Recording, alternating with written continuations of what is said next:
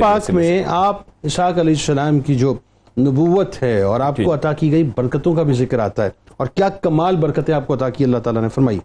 جی قرآن پاک میں اللہ تبارک و تعالی نے جہاں حضرت ابراہیم علیہ السلاۃ والسلام کا ذکر کئی مقامات پہ فرمایا وہیں حضرت اسحاق علیہ السلاۃ والسلام کی نبوت کے بارے میں کہ اللہ تبارک و تعالی نے انہیں نبوت عطا فرمائی۔ دو آیات میں برکت کے لیے تلاوت کر دیتا ہوں۔ ارشاد فرمایا وَبَشَّرْنَاهُ بِإِسْحَاقَ نَبِيًّا مِّنَ الصَّالِحِينَ وَبَارَكْنَا عَلَيْهِ وَعَلَى إِسْحَاقَ وَمِن ذُرِّيَّتِهِمَا مُحْسِنٌ وَظَالِمٌ لِنَفْسِهِ مبین۔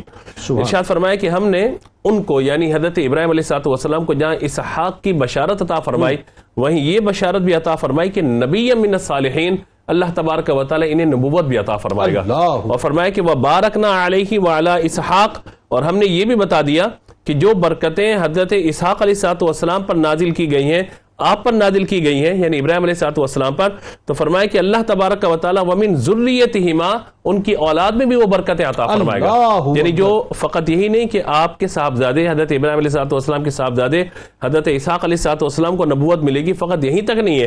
ومن ذریتہما کے الفاظ بیان فرما دیے گئے کہ آپ کی اولاد میں بھی اللہ تبارک و تعالی نبوت کو جاری فرمائے گا۔ اللہ! تو یہ وہ خاص فضیلت حضرت اسحاق علیہ السلام کی کہ کسی بھی نبی کی نسل سے اللہ کے اتنے نبی نہیں آئے جو حضرت اسحاق علیہ السلام ہی؟ کی طرف سے۔ اور یہ میرا خیال ہے اگر میں غلط نہیں ہوں تو صرف حضرت شعیب علیہ السلام کے بارے میں آتا جی ہے۔ ان کے بارے میں یہی ہے باقی بنی اسرائیل میں جتنے بھی نبی آئے ہیں وہ حضرت۔ اسحاق علیہ السلام والسلام کی اولاد سے آئے ہیں۔ اس لیے میں نے آپ کو عرض کیا تھا کہ ابو الانبیاء حضرت ابراہیم علیہ السلام کا لقب مبارک اسی وجہ سے ہوا کہ جتنے بھی نبی آپ کے بعد آئے ہیں حضرت ابراہیم علیہ السلام والسلام کے جتنے بھی نبی آئے وہ آپ ہی کی نسل مبارکہ سے آئے۔ چاہے ہمارے آقا حضور خاتم نبی صلی اللہ تعالیٰ علیہ وآلہ وسلم ہو جو حضرت اسماعیل علیہ السلام والسلام کی نسل مبارکہ سے تشریف لائے یا حضرت اسحاق علیہ السلام والسلام کی دیگر اولاد سے جتنے نبی تشریف لائے۔ آپ دیکھیے کہ اولو العظم انبیاء حضرت موسیٰ علیہ السلام والسلام حضرت عیسیٰ ہیں حضرت ابراہیم علیہ السلام والسلام ہیں۔ اب آپ دیکھیے کہ یہ وہ اولو العظم انبیاء ہیں جن کا قرآن پاک میں جگہ جگہ ذکر کیا گیا یہ العظم انبیاء یعنی بڑے عظم والے بڑی ہمت والے جن میں سب سے بڑھ کر ہمارے آقا علیہ الصلوۃ والسلام حضرت ابراہیم علیہ الصلوۃ والسلام حضرت موسیٰ علیہ الصلوۃ والسلام ہے اب دیکھیے کہ انہی میں حضرت ایوب علیہ الصلوۃ والسلام کا ذکر خیر ہے۔ انہی میں حضرت زکریا علیہ الصلوۃ والسلام کا اور پھر وہاں پر محراب مریم میں دعا کرنا حضرت یحییٰ علیہ السلام کے لیے۔ سبحان اللہ۔ اور وہاں بھی یہ بشارت دی جا رہی ہے کہ دعا تو قبول ہوئی ہے مگر محراب مریم میں قبول ہوئی ہے۔ میں۔ اس کو جوڑ دیتا ہوں یہاں سے۔ ابھی بات ہو رہی تھی کہ مدار پہ جا کے دعا کرنا کیا ہے کیا نہیں؟ دعا اللہ کے نبی کی ہے ہر لمحہ قبول ہے اللہ ہی قبول کرنے والا ہے۔ لیکن ذریعہ وسیلہ اور۔ جگہ کیا ہے؟ مقام بھی بڑی اہمیت رکھتا ہے۔ وقت بھی اہمیت رکھتا ہے اور کسی نیک بندے یا بندی کا قرب خاص بھی بڑی اہمیت رکھتا ہے۔ آپ دیکھیے دعا اللہ ہی نے قبول فرمائی ہے۔ لیکن کہیں بشارت فرشتوں کے ذریعے ہے۔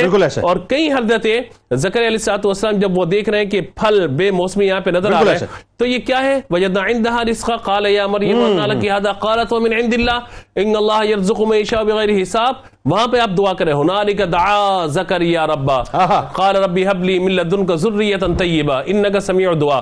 اور پھر وہاں فرشتے آگے فنادت الملائکہ وهو قائم يصلي في المحراب۔ یعنی وہاں پر آ کے اللہ نے بشارت آپ کو عطا فرمائی حضرت یحییٰ علیہ السلام کی بالکل۔ کہ جن کے بارے میں سیدہ و حسورا و نبی من الصالحین۔